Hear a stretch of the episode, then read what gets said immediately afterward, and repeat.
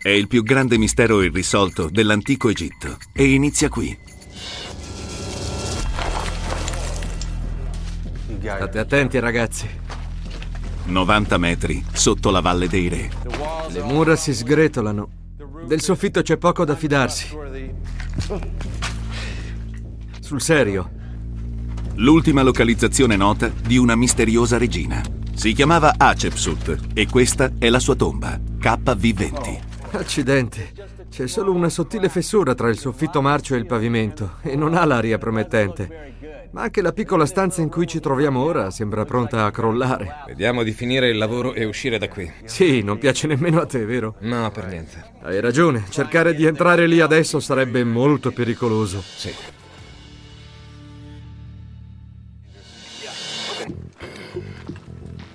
Il grande archeologo egiziano Hawass vuole aprire una via d'accesso alla camera sigillata. Per anni è stato ossessionato dalla storia di Hatshepsut e ha cercato di scoprire che cosa le fosse successo e dove potesse essere la sua mummia.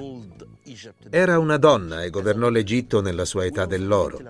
Sappiamo pochissimo di lei ed è per questo che è importante trovare la sua mummia. Ma la galleria che porta alla sua tomba sta collassando da decenni. Per eliminare i detriti, gli operai di Zai scavano la terra. Le piene hanno provocato lo sgretolamento delle pareti. Il passaggio li porta in profondità. Come i loro antenati migliaia di anni fa, stanno scavando nell'oscurità usando soltanto secchi e pale e con centinaia di tonnellate di roccia sopra la testa. Questo è l'ultimo luogo in cui fu vista Hatshepsut. Non era solo una regina, era un faraone che governò come un uomo, guidando il più grande regno del mondo antico, l'Egitto, ai tempi della dinastia più potente.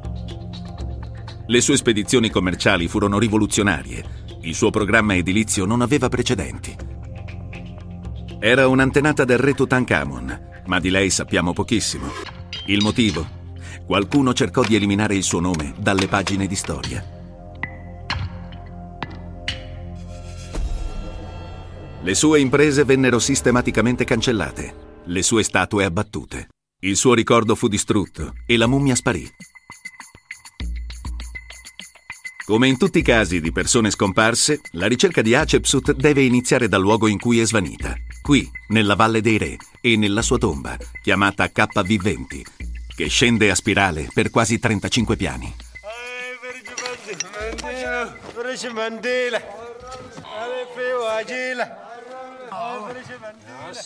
Gli uomini hanno lavorato per due giorni. Hanno rimosso tonnellate di macerie. Finalmente si arriva alla camera funeraria.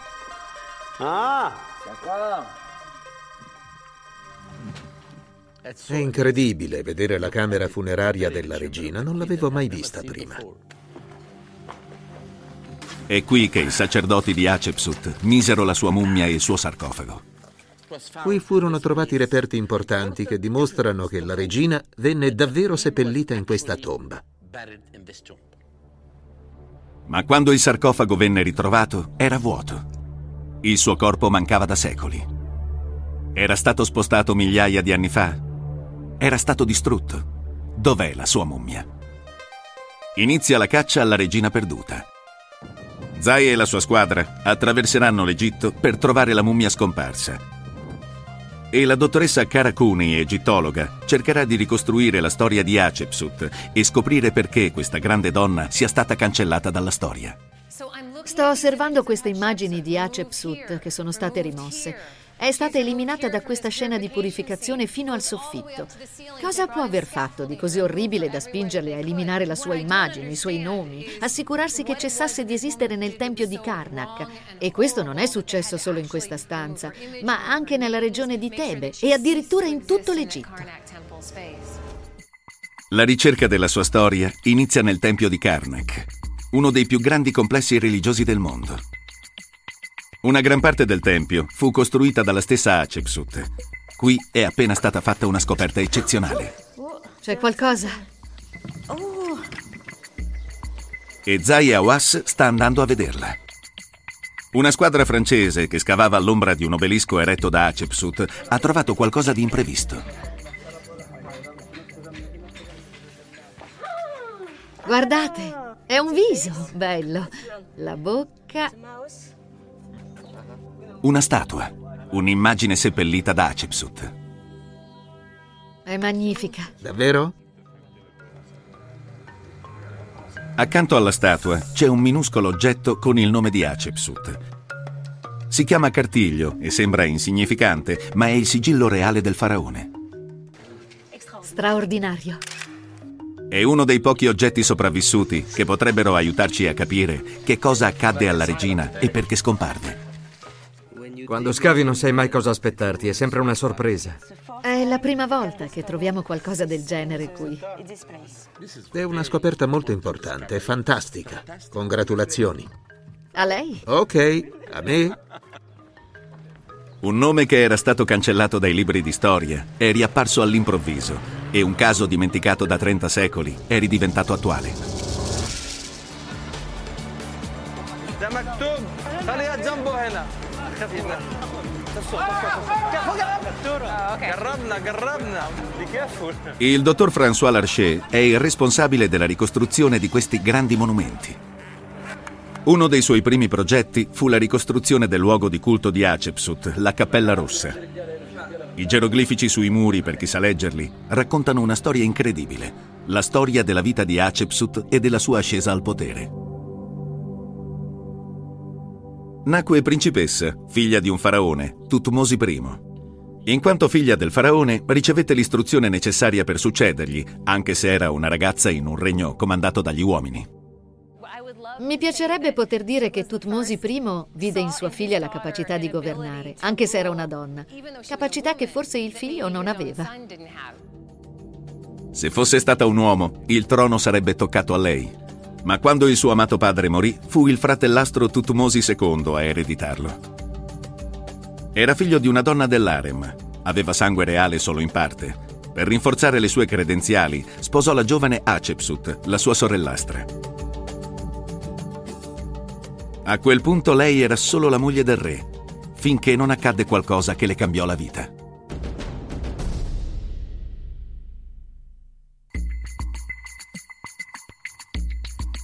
Nel centro del Cairo, la ricerca della mummia di Hatshepsut è appena iniziata. Come si fa a rintracciare qualcuno che è scomparso da circa 3500 anni? Per organizzare la ricerca, Zai Awas e la sua squadra hanno compilato un elenco di fatti e immagini. Età tra i 40 e i 50. Occhi distanziati. Naso aquilino. Bocca piccola. Viso a forma di cuore. Sarà avvolta in fasce di lino di ottima qualità, come tutti i faraoni, e avrà il braccio piegato, che significa regalità, entrambi tipici dello stile di mummificazione della diciottesima dinastia. Con queste informazioni, Zai Awas è risalito a una lista di possibili sospetti, mummie non identificate che potrebbero essere di Hatshepsut. Ora è sulle tracce della prima. Ma rintracciare le mummie dei faraoni non è mai facile. Awas sa che nel corso dei secoli i sacerdoti le hanno spostate di tomba in tomba per salvarle dai ladri e dai predatori. Spesso, durante lo spostamento, i nomi andavano perduti. I sacerdoti dovevano salvare le mummie. La prima cosa che facevano era toglierle dalle tombe originarie e metterle nelle vicinanze. Ecco perché la mummia della regina Hatshepsut potrebbe essere stata spostata dalla sua tomba, KV20, a quella vicina. È per questo che Awas si interessa a una tomba non lontana dal luogo di sepoltura originario di Hatshepsut, la tomba scoperta nel 1903 da Howard Carter. È nota come KV60, ma fu dimenticata per quasi un secolo, finché non venne riscoperta da un esploratore, Don Ryan. Qui furono trovate due mummie. Una, in una bara con il nome della balia di Hatshepsut, fu trasferita al Museo del Cairo. L'altra è ancora qui ed è un mistero. Questo è un luogo perfetto per nascondere la mummia della regina.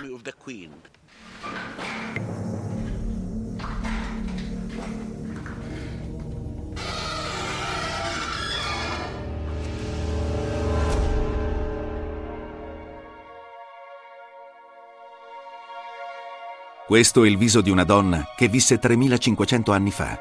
Una donna convinta che, se il suo corpo si fosse conservato, il suo spirito sarebbe sopravvissuto per l'eternità. Ha la costituzione di una regina. Il problema è, si tratta proprio di Hatshepsut. Oh, è in condizioni perfette. In effetti è una delle mummie meglio conservate. Visto che è solo una bara improvvisata, la squadra la fa a pezzi per poter guardare meglio. Zai cerca segni identificativi che combacino con la sua lista. Ne trova diversi. Il lino è di ottima qualità e le fasciature sono eleganti. E questo è solo l'inizio. Ha la mano destra sul petto. Questo è un segno di regalità. Il viso è molto bello, indica una donna forte, molto forte in effetti. Una mummia forte, imponente e regale.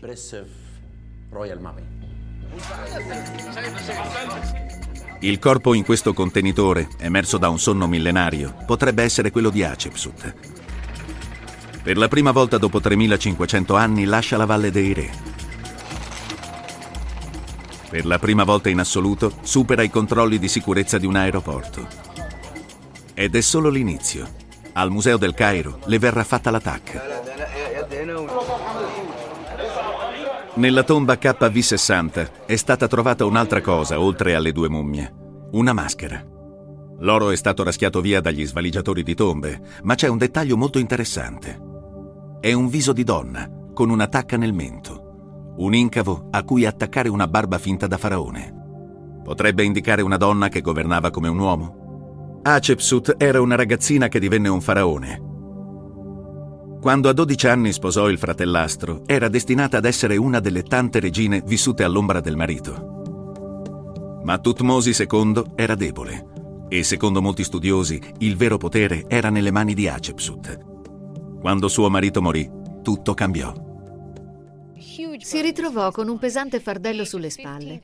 All'età di 15 anni suo marito, il faraone, morì e lei dovette assumere il ruolo di reggente per un bambino che non era suo, era il figliastro, suo nipote.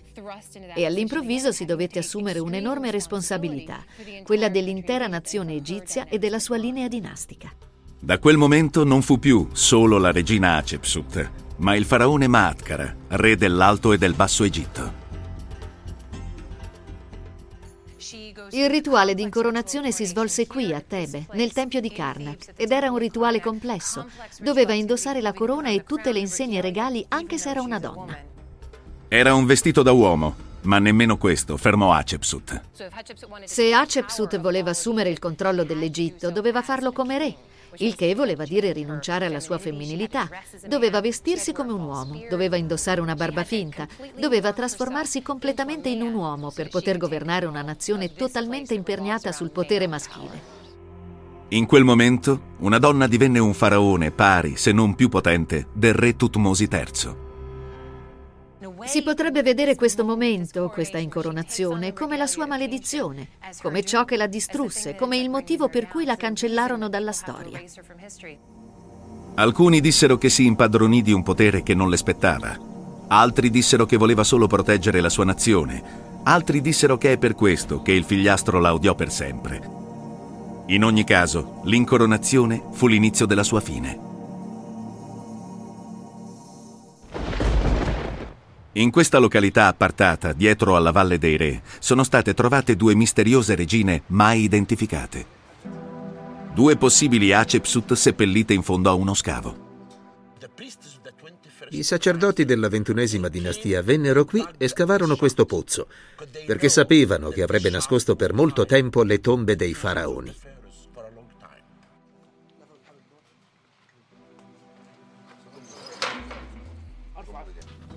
Era questa l'ultima dimora di Hatshepsut. Stiamo arrivando all'ultima camera, dove è stata trovata la maggior parte delle mummie. Due di queste mummie reali non sono ancora state identificate. Quando l'archeologo Gaston Maspero le trovò, le chiamò donna sconosciuta A e B. Zai si è sempre chiesto se una di loro potesse essere Hatshepsut. Il reperto più convincente è un piccolo scrigno funerario trovato lì accanto. Uno scrigno con dentro un fegato mummificato. Davanti vi è inciso il nome di Hatshepsut. Sappiamo per certo che questo oggetto era suo ed è stato trovato proprio qui. Mi sembra di sentire i passi delle persone che sono venute a nascondere queste mummie più di 2700 anni fa. Ma possiamo immaginare tutte le difficoltà che incontrarono. Venire qui di notte, nascondere tutte queste bare, quando nella Valle dei Re tutto veniva depredato. Le sacerdotesse della ventunesima e ventiduesima dinastia fecero un vero miracolo salvarono le mummie dei loro antenati. Le salvarono per sempre.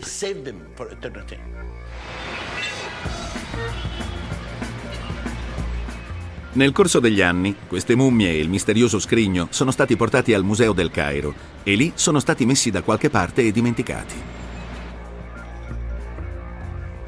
In apparenza il Museo del Cairo è simile a tutti gli altri grandi musei, ma questo è avvolto dalle ombre è un grande magazzino di segreti.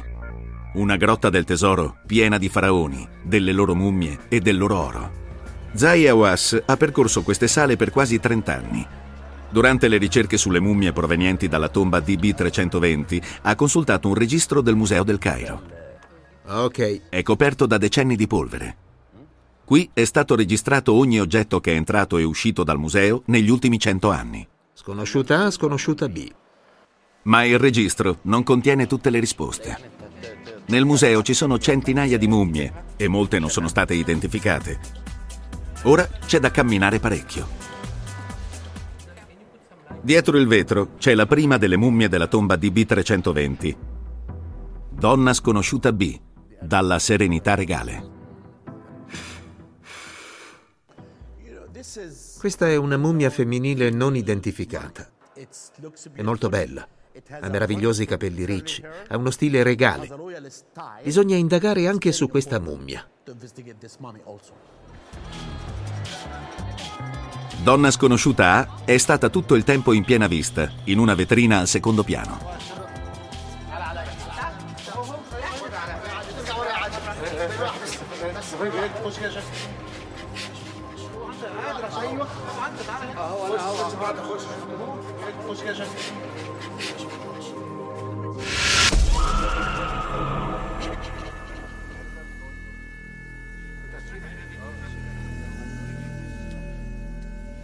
È il volto di una regina.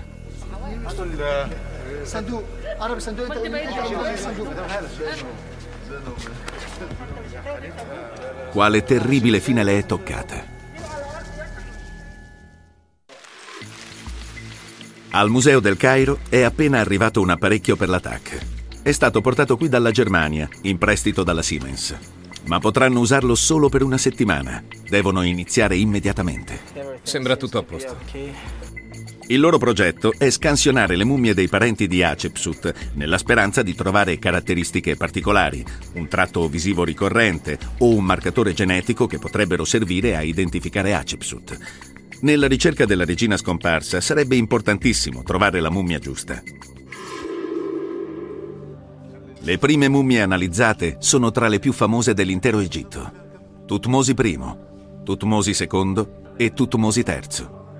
Erano tra i più grandi faraoni dell'Egitto e le loro mummie sono tesori nazionali custoditi nell'esposizione delle mummie reali del Museo del Cairo. E sono tutti parenti di Hatshepsut, rispettivamente il padre, il fratellastro e il figliastro. Per anni, fino ad oggi, sono stati chiusi in contenitori stagni, sigillati con l'azoto. L'azoto impedisce alla carne e alle ossa di decomporsi le mummie potranno lasciare i loro contenitori solo per una notte. Non possono stare all'aperto troppo a lungo o inizieranno a decomporsi. La squadra non avrà altre possibilità di effettuare questo esame. Iniziano da Tutmosi I. Guidati da un radiologo, il dottor Ashraf Selim, e da uno specialista in scansioni, il dottor Ani Amer, il team scientifico è alla ricerca di tratti distintivi nei membri della famiglia. Hanno intenzione di scansionare le tre mummie e poi confrontare le immagini per creare un ritratto di famiglia combinato. Il primo è il padre di Hatshepsut. Non sappiamo come sia morto, non abbiamo nessuna indicazione, ma credo che lo studio delle scansioni ce ne darà un'idea. Anche a una prima occhiata, il naso e gli zigomi somigliano alle statue di Hatshepsut. Ma quasi subito l'attenzione di Hani viene catturata da qualcos'altro. Un punto così denso che non può essere organico. C'è qualcosa di insolito nella parte destra della cassa toracica. È luminoso, sembra metallo, sembra un materiale denso. C'è un indizio su che cosa possa essere l'oggetto. Una costola rotta, qui. Sembra la punta di una freccia. È incredibile. È la prima volta che vedo una cosa del genere dentro una mummia. Penso che sia questa la causa della morte. Ora tocca a Tutmosi II, il fratellastro di Hatshepsut. Fu suo marito per qualche anno. Di lui si diceva che fosse un re debole e malato, eclissato da Hatshepsut, che aveva le redini del governo.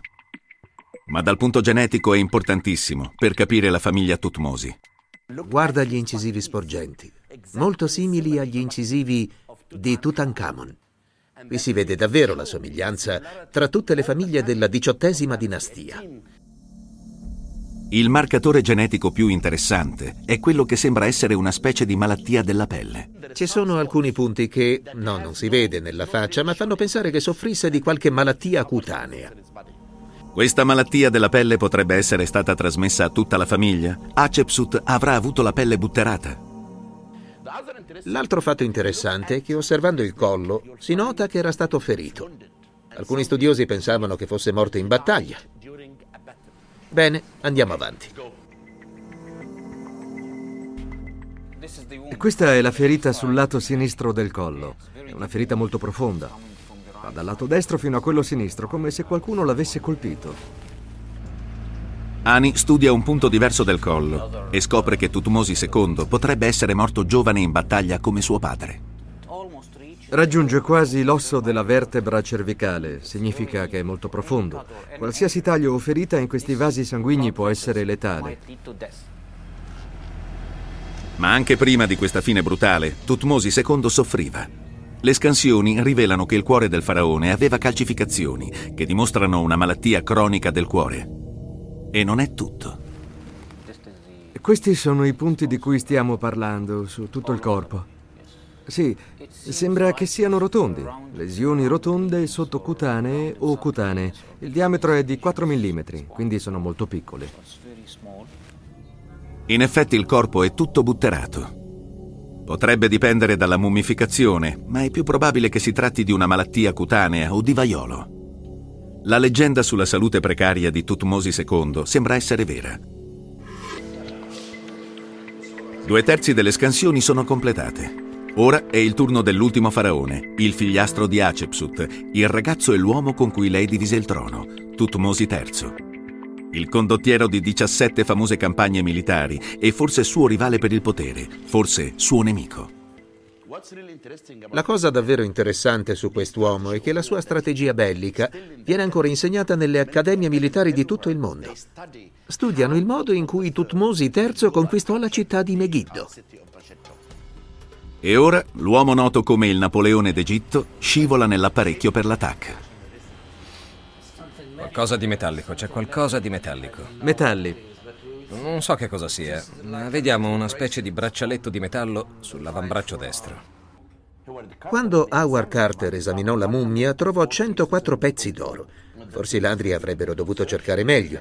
Questo è il polso. Di sicuro è oro. Ora che gli esami sono finiti, inizia il vero lavoro. Mentre le mummie vengono riportate ai loro contenitori con l'azoto, Ashraf e Ani iniziano a evidenziare i tratti comuni della famiglia e a creare l'immagine composta.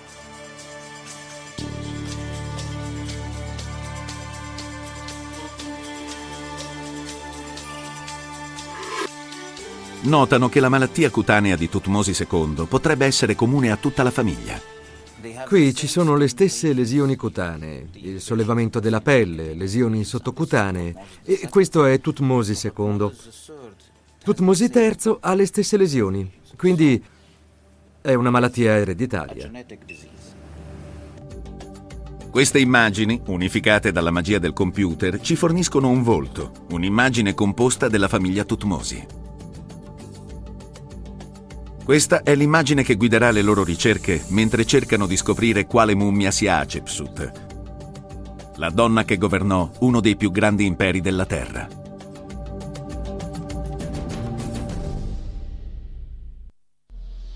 Per capire la scalata al potere di Hatshepsut e chi furono coloro che forse cercarono di impedirglielo, Kara sta attraversando il Nilo per vedere le opere che ci lasciò il faraone. Quando salì al trono, Hatshepsut costruì un periodo di prosperità per l'Egitto e costruì è la parola giusta. Avviò cantieri edili in tutto il paese, da Luxor alla Valle dei Re. Proprio oltre le montagne possiamo vederne il miglior esempio, una delle realizzazioni edilizie più incredibili del mondo antico. Il Tempio di Hatshepsut, ad Er el Bari. Il programma edilizio di Hatshepsut fu straordinario. Costruì grandi parti del tempio di Karnak. Costruì nel tempio di Luxor. Potrebbe aver fondato lei quel tempio. Costruì qui, ad Er el Bari, una delle più grandi strutture ancora esistenti dell'antico Egitto. Quando il programma edilizio di un faraone è così grande ed esteso, significa che il suo regno è ricco e prospero. Con le pietre stava dicendo, sono in grado di farlo, posso portare ricchezza al mio paese. Kara sta andando a incontrare il dottor Zbigniew Szafranski. Lui e la sua squadra polacca hanno lavorato al ripristino di Der el Bari per gli ultimi vent'anni e in questo periodo ha sentito crescere il suo legame con Hatshepsut. Una donna forte. Prima di tutto una donna bella. Mi piace. E sento che vorrebbe che noi restassimo con lei il più a lungo possibile. Der el Bari è il volto pubblico del faraone. Ma Kara scopre che questo tempio può raccontare una storia non altrettanto pubblica. Una relazione difficile da definire, che può avere scatenato attacchi a Hatshepsut già a quei tempi. In tutti i lavori di costruzione aveva al suo fianco l'architetto Senemut. Pur non essendo un nobile, era il tutore della figlia di lei, Neferure, e si occupò di tutti i grandi progetti edilizi. C'è chi dice che il loro rapporto fosse ancora più stretto. Senemut l'aiutò a costruire Der el Bari e anche il suo nome è stato cancellato quasi ovunque, tranne in un punto. Siamo nella cappella di Hathor. E così Senemut... Senemut lasciò immagini segrete di se stesso nascoste in un angolo buio. È perfettamente intatto, quindi nessuno ha cercato di cancellarlo. Sì, bellissimo. Vedi, è inginocchiato e davanti a lui c'è il suo nome. Secondo te perché mise le sue immagini in punti del genere? Erano dietro la porta di legno. Quindi non voleva che fossero viste, voleva solo rappresentarsi in eterna adorazione Sì. in questo luogo sacro. Cercando di capire chi possa aver voluto cancellare Hatshepsut dalla storia e perché, la squadra francese ha fatto un'altra importante scoperta a Karnak. Il complesso del tempio, che si estende per 5 km quadrati, un tempo era dominato da sei obelischi di Hatshepsut. Oggi ne resta solo uno, il più alto di tutto l'Egitto. In origine era circondato da un gigantesco muro. Sotto l'obelisco, la squadra francese ha già trovato una misteriosa statua sepolta e vicino al muro un cartiglio con il suo nome. Ora hanno scoperto che la statua dà la mano a qualcuno, forse a un'altra statua. Incredibile. Tutto il sito posa su una delicata serie di supporti metallici.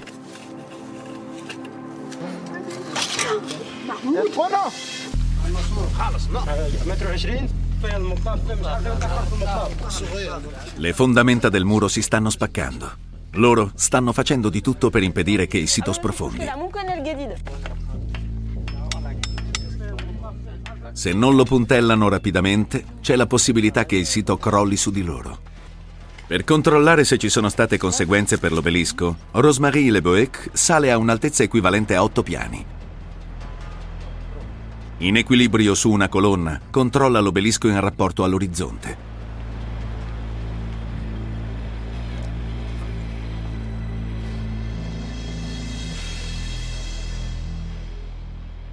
È diritto. Per ora l'obelisco è diritto e il sito è sicuro. Ma Rosemary non può ancora riposarsi, perché accanto alla seconda statua c'è un affascinante geroglifico. Bene, qui c'è un'iscrizione, dunque... Ah, sì. Si può vedere qualcosa. È molto, molto interessante. Rosemary fa un'incredibile scoperta. Le statue sono di un predecessore di Hatshepsut, uno dei primi faraoni, Neferotep. Neferotep. Perché mise queste statue sotto il suo obelisco? La squadra francese ha una teoria. Pensano che forse Hatshepsut si identificava con questo antico re. Forse, come lei, anche lui veniva attaccato. Come per lei veniva messa in dubbio la legittimità del suo regno. E anche lui dovette superare molti problemi. È davvero incredibile per noi. E per Hatshepsut. Che cosa accadde insomma a Hatshepsut? Dov'è il suo corpo? Al Museo del Cairo, la squadra di Zai Hawass sta radunando le mummie che potrebbero essere Hatshepsut. Dalla tomba DB320, la mummia urlante e quella serena. Più la mummia forte, dalla KV60. Mentre le guarda però, ha un'idea. C'è anche un'altra mummia trovata nella KV60 e portata al museo nel 1908. C'è chi dice che fosse la balia di Acepsut, ma Zai si chiede e se fosse la stessa Acepsut? E se il sacerdote avesse scambiato le bare per nasconderla? Nessuno ha mai cercato davvero l'altra mummia. Dobbiamo guardare l'altra mummia. Temem, temem. Per la prima volta in un centinaio di anni, la mummia vede la luce del giorno. Nessuno ha visto questa mummia dal 1908. Nessuno l'ha mai fotografata, neanche una fotografia. Oggi siamo fortunati. L'inizio è promettente. La mano è messa nella tradizionale posizione regale. E c'è un altro indizio del fatto che potrebbe non essere la balia. La bara è troppo lunga per la mummia. Si vede che avanza mezzo metro. Gli antichi egizi non l'avrebbero mai fatto. E quindi posso dire con sicurezza 100% che questa non è la bara originaria di questa mummia. Ora ci sono quattro possibili Hatshepsut, riunite per la prima volta. Sconosciuta A, la mummia urlante, e sconosciuta B, la mummia serena. La mummia forte della KV60 e la cosiddetta balia. Secondo Zai, le ultime due hanno l'aspetto più regale. Se dovessi scegliere fra queste due, se potessi lasciare scegliere al cuore, una di queste è la regina Hatshepsut. Non so perché, ma direi che è questa. Lo direi con il cuore, ma il cuore non basta. Bisogna usare la scienza per esserne sicuri. Prima di tutto, la sconosciuta A, la mummia urlante. 1700 scansioni, ognuna meno di 5 mm di spessore. Per medici come il dottor Ashraf e il dottor Ani, le risposte sono in questi minuscoli frammenti. Iniziamo dalla testa e poi scendiamo. Al di là dei lineamenti contorti, Ani nota immediatamente un'anomalia del cranio. Qui l'osso è molto sottile, ne manca una parte per colpa di un oggetto affilato o di una caduta. Ani ha scoperto un trauma alla testa, un taglio profondo 6 mm. Potrebbe spiegare la sua espressione, se è accaduto prima della morte. Per scoprirlo, esamineranno attentamente le scansioni. Ora passano a sconosciuta B, la mummia serena.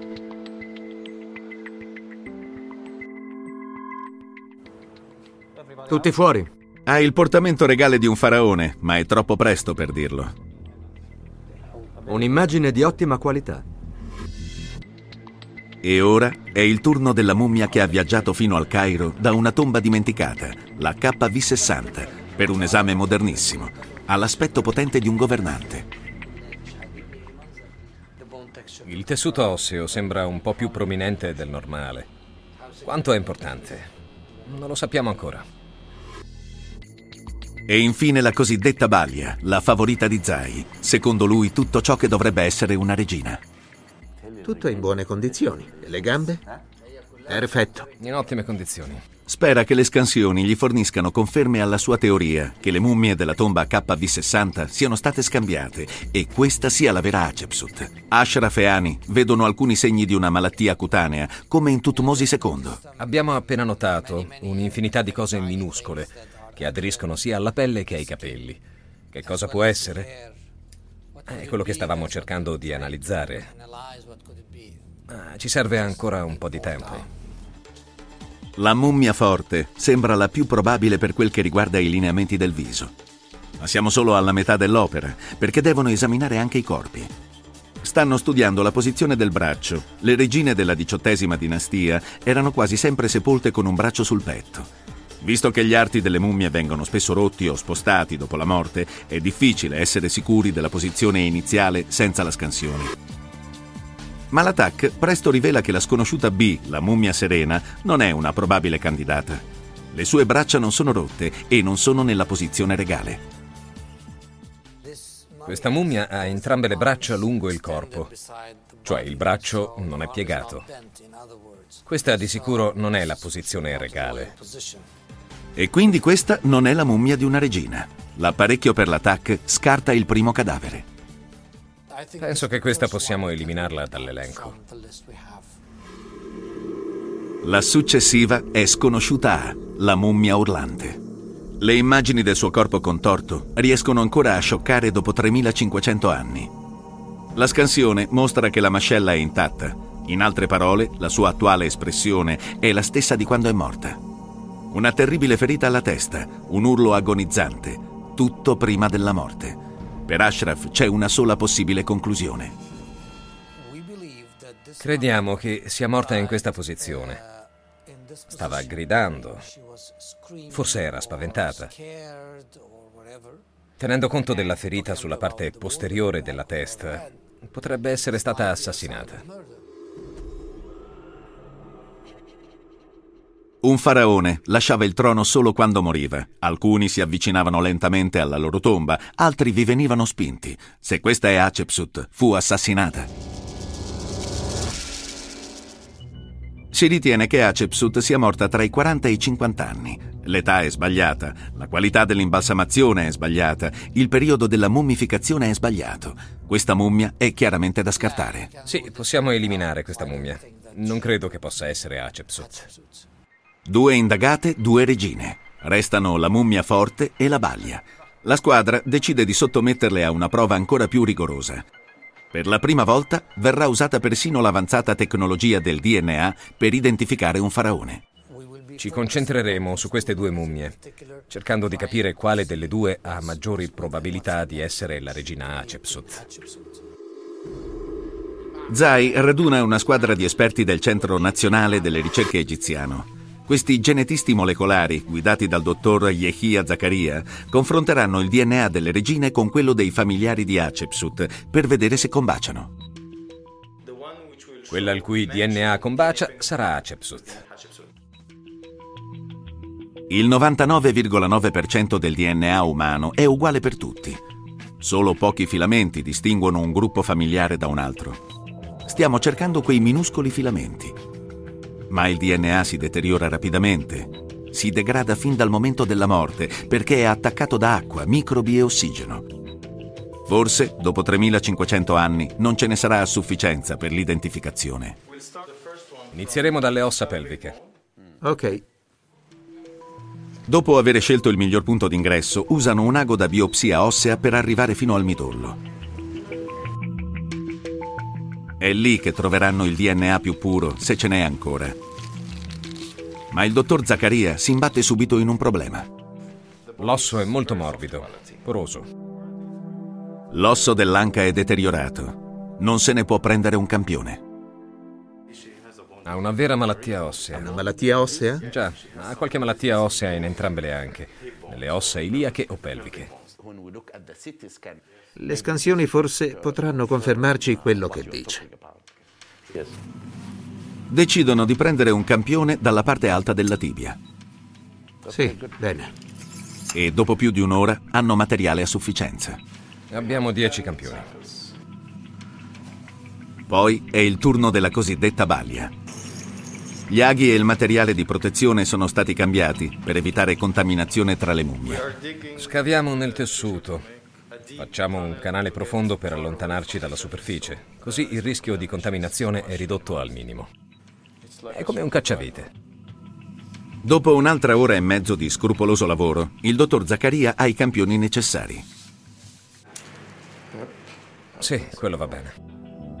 Quello che stanno cercando è l'elusivo DNA nucleare, il DNA del nucleo delle cellule. È il tipo usato nei casi di paternità dubbia. È molto difficile estrarlo da cadaveri antichi, ma potrebbe fornire la prova definitiva. Sono molto impaziente. E finalmente arrivano i primi risultati. Deboli ma definiti segni di DNA nucleare. È davvero emozionante. Si sta rivelando il DNA, il DNA nucleare. E non solo dalla balia, anche la mummia forte fornisce DNA nucleare. Ottimo, davvero. Qui c'è una sequenza. I risultati sono stupefacenti. Al primo tentativo, la squadra è riuscita a trovare DNA sopravvissuto per 3500 anni. Ma quando provano con il padre di Hatshepsut, non hanno fortuna. Dopo diversi tentativi, vedono che il campione prelevato da Tutmosi I ha tracce di DNA nucleare, ma non in quantità sufficiente. Non si può essere sempre fortunati. O il DNA di Tutmosi non c'è più, oppure è così degradato che non lo si può amplificare. Ma la squadra ha un piano di riserva. Un'altra antenata diretta di Hatshepsut, la mummia di Amosi Nefertari, la nonna di Hatshepsut, una potente regina che fu forse il suo modello. È molto più difficile lavorare con il DNA mitocondriale. Ci vuole molto più tempo per dimostrare una connessione. Ora ha inizio un processo che può richiedere settimane, anche mesi. Ma il premio in palio è enorme, la possibilità di scoprire se una di queste due mummie è Hatshepsut. Aspetterò il risultato e poi ci incontreremo qui. D'accordo? Mentre la squadra scientifica di Zai cerca di individuare Hatshepsut, la squadra storica di Kara si concentra sui possibili sospetti, quelli che volevano cancellare il suo ricordo. Fra tutti i possibili nemici della regina, per gli storici il principale indiziato è sempre stato il suo figliastro, Tutmosi III. Non era più un bambino, era cresciuto e comandava l'esercito. Era assetato di potere, voleva sottrarle il trono. Vedendo tutta questa distruzione e tutta questa violenta estirpazione del suo nome, si può certamente pensare che Tutmosi III odiasse questa donna, che la considerasse una matrigna cattiva. L'egittologo Charles Van Sicklen è d'accordo. Una delle prime teorie è stata che lei fosse la classica matrigna odiata dal figliastro Tutmosi III. Quando lei morì, lui, rabbioso, distrusse tutti i suoi monumenti. Dopo più di dieci anni, era stanco di aspettare? Come comandante dell'esercito, Tutmosi III aveva la possibilità di uccidere Hatshepsut, oltre al movente. Lo fece. Ad El Bari, la squadra del dottor Shafransky ha trovato un indizio che potrebbe iniziare a chiarire i fatti. Riguarda la figlia di Hatshepsut, Neferure. Pare che la regina la preparasse per una posizione di potere. Terzo? Fu fatto ai tempi di Hatshepsut. Queste iscrizioni, come molte altre riguardanti Hatshepsut, furono cancellate. Ma esaminando bene la pietra si trova qualche traccia rivelatrice. Ci sono tracce di Ra e ci sono tracce di Nefer. Nefer, Nefer. Ah, lo vedo. Se queste immagini affascinano gli egittologi è perché rappresentano Neferure come una dea, un faraone in fase di addestramento, e la mettono vicina al santuario interno. L'importanza di questa immagine è che Hatshepsut mette sua figlia in una posizione sacerdotale incredibilmente importante, ma anche in una posizione politica e forse anche come sua erede al trono. Neferure semplicemente svanì. Fu vittima della lotta politica di sua madre. Sarebbe stata una cosa senza precedenti se una regina avesse addestrato sua figlia perché la succedesse. Esatto. Sfidò molto la sorte. Troppo. Sì, davvero troppo, troppo radicale. È questo il motivo di tutta la campagna per distruggere il ricordo di Hatshepsut? Doveva essere cancellata per assicurarsi che i suoi discendenti non salissero sul trono. La mise in pericolo? Molto probabile. Nel frattempo, al Cairo, la squadra di Zai ha ristretto la ricerca di Hatshepsut alle due mummie della tomba KV60, la Balia e la mummia forte. I risultati dei test del DNA sono incoraggianti. È stato possibile estrarre DNA mitocondriale da Amosi Nefertari, la nonna di Hatshepsut, e questo rende possibile il confronto con le indiziate, ma ci vorrà tempo. Trovare una corrispondenza è come cercare un nome in una pila di 200 elenchi telefonici. Quindi dovranno continuare a lavorarci per mesi. Al momento l'indagine è a un impasse. Ma poi Zai ha un'idea. Pronto? È possibile che l'unico manufatto con il nome della regina, lo scrigno della tomba DB320, contenga qualche indizio? È l'unica cosa che abbiamo che provi l'esistenza della mummia della regina. Quindi dobbiamo trovarlo immediatamente. Ora devono solo rintracciarlo.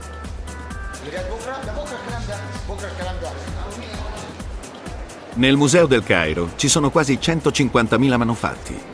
Trovare un piccolo scrigno di legno non è un'impresa facile.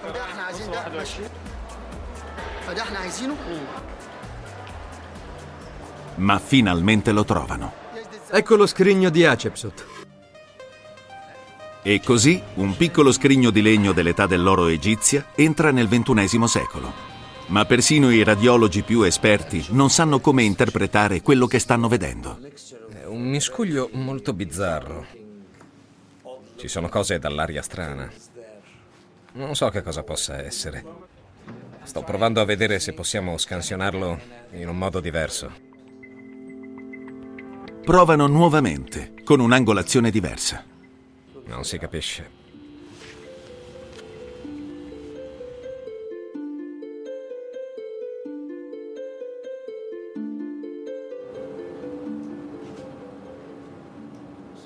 Che cosa strana. Ci sono diverse cose all'interno. Ci sono due diversi organi. Prima si mette a fuoco il fegato. Poi c'è una sorpresa inaspettata, l'intestino di Hatshepsut. E poi il dottor Ani vede qualcosa di davvero sorprendente, qualcosa di ben definito. Bene, ottimo. È un osso. Sembra proprio un osso. Se è un pezzo di osso, potranno confrontarlo con gli scheletri di cui già dispongono. Potrebbe risolvere il dilemma. La squadra è emozionata. Nello scrigno troveremo qualcosa di incredibile. Abbiamo trovato parti dalla densità molto alta. Sembra che sia un dente o qualcosa del genere. Quando le immagini appaiono in tre dimensioni, l'oggetto ad alta densità sembra proprio un dente. Sì, è un dente. Il passo successivo è determinare se a una delle mummie manca un dente. Ma in questa caccia non c'è niente di facile. A entrambe mancano denti. Alla balia manca un incisivo superiore. Lo vedete? E alla mummia forte della tomba KV60 mancano diversi denti, fra cui un molare superiore. A questa mummia mancano dei molari. Questa è una radice. Solo la radice senza il resto del molare. Bene, allora che cosa abbiamo? Una sorpresa, una grande sorpresa. Ora la questione è semplice. Il dente nello scrigno è un molare o un incisivo? A quale mummia della tomba KV60 apparteneva? Forse questo è il dente mancante. Forse. Per scoprirlo chiamano un esperto, il dottor Beheri, un chirurgo maxillofacciale dell'Università del Cairo. Che tipo di dente è? Ah, è un molare. Un molare? E ha solo una radice? Sì. Bene. Un molare a cui manca una radice. È l'informazione di cui avevano bisogno. Quindi o è la mummia forte della tomba KV60 o non hanno la mummia giusta. Credo che siamo molto vicini alla soluzione del mistero. E spero proprio che ci arriviamo. Ashraf e Ani controllano se questo dente combacia con lo spazio vuoto nella bocca della mummia. Mi sento davvero emozionato. Naturalmente siamo tutti ansiosi di sapere se è davvero Hatshepsut. Per fortuna, ogni persona ha denti diversi da ogni altro. Le dimensioni, la forma e le proporzioni sono individuali, come le impronte digitali. Deve combaciare al millimetro. Allora è 1,74, l'altro era 1,8, quindi è 6... 0,6. 0,6 mm di differenza. Quindi sì, combaciano. Al termine di una lunga giornata, sono finalmente sicuri di avere la risposta. Questa è la regina Hatshepsut. D'accordo, bene. Ecco perché. Il dente nello scrigno di Hatshepsut è un molare a cui manca una radice. E nella bocca della mummia manca un molare, ma c'è ancora una radice. Corrispondenza perfetta.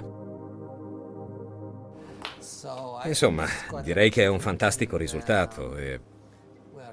Beh, penso che siamo tutti felici per quello che abbiamo ottenuto con queste immagini. Felicissimi che questo mistero sia risolto. Dobbiamo festeggiare. È il tipo di prova che non si trova quasi mai in casi così vecchi. Questo è addirittura di 3500 anni fa, ma è una prova definitiva, sicura. Il dente mancante ha dimostrato che quella mummia è Hatshepsut. È la notizia che Zai aspettava da decine di anni. Hatshepsut è stata trovata. Non credevo proprio che saremmo riusciti a trovare questa mummia. Devo congratularmi di cuore con tutti voi. Grazie, Zaki. Senza di te non avremmo potuto concludere Grazie. questa impresa. Avete trovato... Sì, Due anni avete fatto questa incredibile scoperta. Il dente che combacia e che era nella KV60A sì, non è della KV60A. infatti. È della mummia della regina Hatshepsut. Sì, ottimo. La mummia dimenticata della tomba KV60. Trascurata per millenni finché Zai non è tornato, non ha riaperto la tomba e l'indagine sulla sua identità e non l'ha riportata al posto che le spetta. Hatshepsut è stata finalmente trovata. Questa è una scoperta davvero importantissima. Scoprire una mummia che è stata dimenticata per migliaia di anni e appurare con la scienza e l'archeologia che è la mummia della regina Hatshepsut. Beh, è un momento davvero molto importante. È una grande scoperta archeologica, ma la squadra non può assaporare a lungo il successo perché hanno raggiunto solo un obiettivo su due. Devono ancora scoprire chi o che cosa la uccise. Hatshepsut fu assassinata e chi decise che il suo ricordo doveva essere cancellato. Mancano ancora le ultime rivelazioni. Ora l'indagine si sposta in Germania, nel modernissimo laboratorio Siemens. Il dottor Zai Awas ha inviato qui le scansioni per elaborarle con il software che hanno sviluppato. Possiamo vedere Sì. un po' meglio il cervello. Nei vividi colori dell'imaging volumetrico 3D, Hatshepsut risorge a nuova vita. E poi possiamo passare all'altro lato. Questa è l'area Sì. dove manca il dente. Mentre i patologi e i principali esperti di 3D tentano di scoprire la causa della morte, il dottor Paul Gastner, radiologo, vede che cosa la affliggeva. Vicino all'addome si era formato un tumore.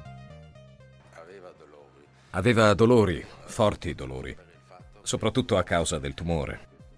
Stava distruggendo l'osso, quindi era sicuramente maligno. Ma c'era dell'altro. Hatshepsut soffriva di molte malattie. Aveva l'arterite, l'osteoporosi, forse anche il diabete. Ma nessuna di queste malattie la uccise. Il suo assassino fu qualcosa che non si sarebbe mai aspettata. Negli ultimi mesi di vita le si formò in bocca un doloroso ascesso molto gonfio. Praticamente non poteva aprire o chiudere la bocca, quindi negli ultimi giorni non avrà potuto mangiare.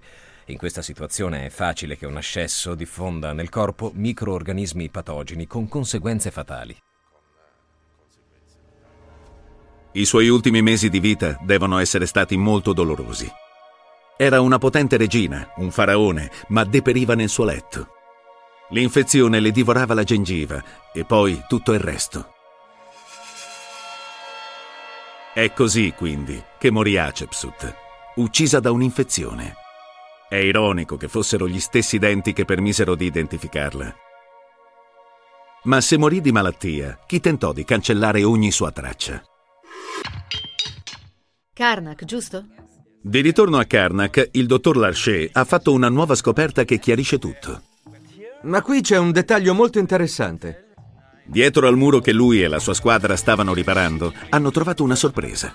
In diversi punti il nome di Hatshepsut non fu solo cancellato, ma anche sostituito da un altro nome. Amenhotep II, il figlio di Tutmosi III. Questa è la prova che Kara cercava, che spiega il motivo dell'attacco alla memoria di Hatshepsut. Il problema era la successione. È qui dentro. Tutmosi III lo fece per suo figlio. Questa è la scoperta magnifica. Dimostra che non tentarono di eliminare il ricordo di Hatshepsut perché la odiavano o perché era una persona orribile. Cancellarono il suo nome perché volevano che la successione fosse patrilineare, dal padre al figlio maschio. Questa è la prova finale.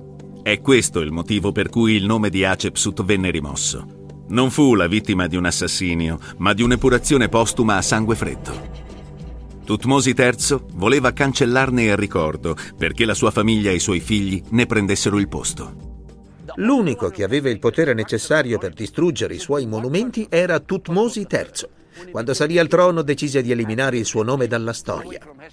In un certo senso si può dire che la vita di Hatshepsut sia stata piena di tragedie. Perse il padre quando aveva solo 12 anni, perse il marito quando ne aveva tra 15 e 20, perse la madre poco tempo dopo, perse Senemut, uno dei suoi consiglieri più fidati, perse la figlia Neferure. L'unica persona con cui sembrava avere avuto un rapporto lungo e significativo era proprio Tutmosi III. E fu lui che, dopo la morte di Hatshepsut, ne eliminò il nome e le immagini. È una storia molto tragica. Ma ora, dopo 3500 anni, si è rimediato ad almeno una piccola parte di quella tragedia. E la mummia che tutti avevano dimenticato è stata riportata al suo posto nel Museo del Cairo. Devo dire, con tutta la mia anima di archeologo, che guardare per la prima volta questa mummia, metterla nel Museo del Cairo, accanto alle altre mummie reali, poter dire che questa mummia è la regina Hatshepsut, è un momento importantissimo nella vita di un archeologo. Sono molto orgoglioso di poter vivere questo momento e di poter dire che ho trovato la mummia della regina Hatshepsut. È il primo faraone scoperto e identificato in quasi un secolo, il primo dopo Tutankhamon. Hatshepsut è stata strappata all'oblio e ha riconquistato la sua legittima posizione. È stata una delle donne più potenti che il mondo abbia mai conosciuto. Hatshepsut il faraone, Hatshepsut la donna, è stata ritrovata.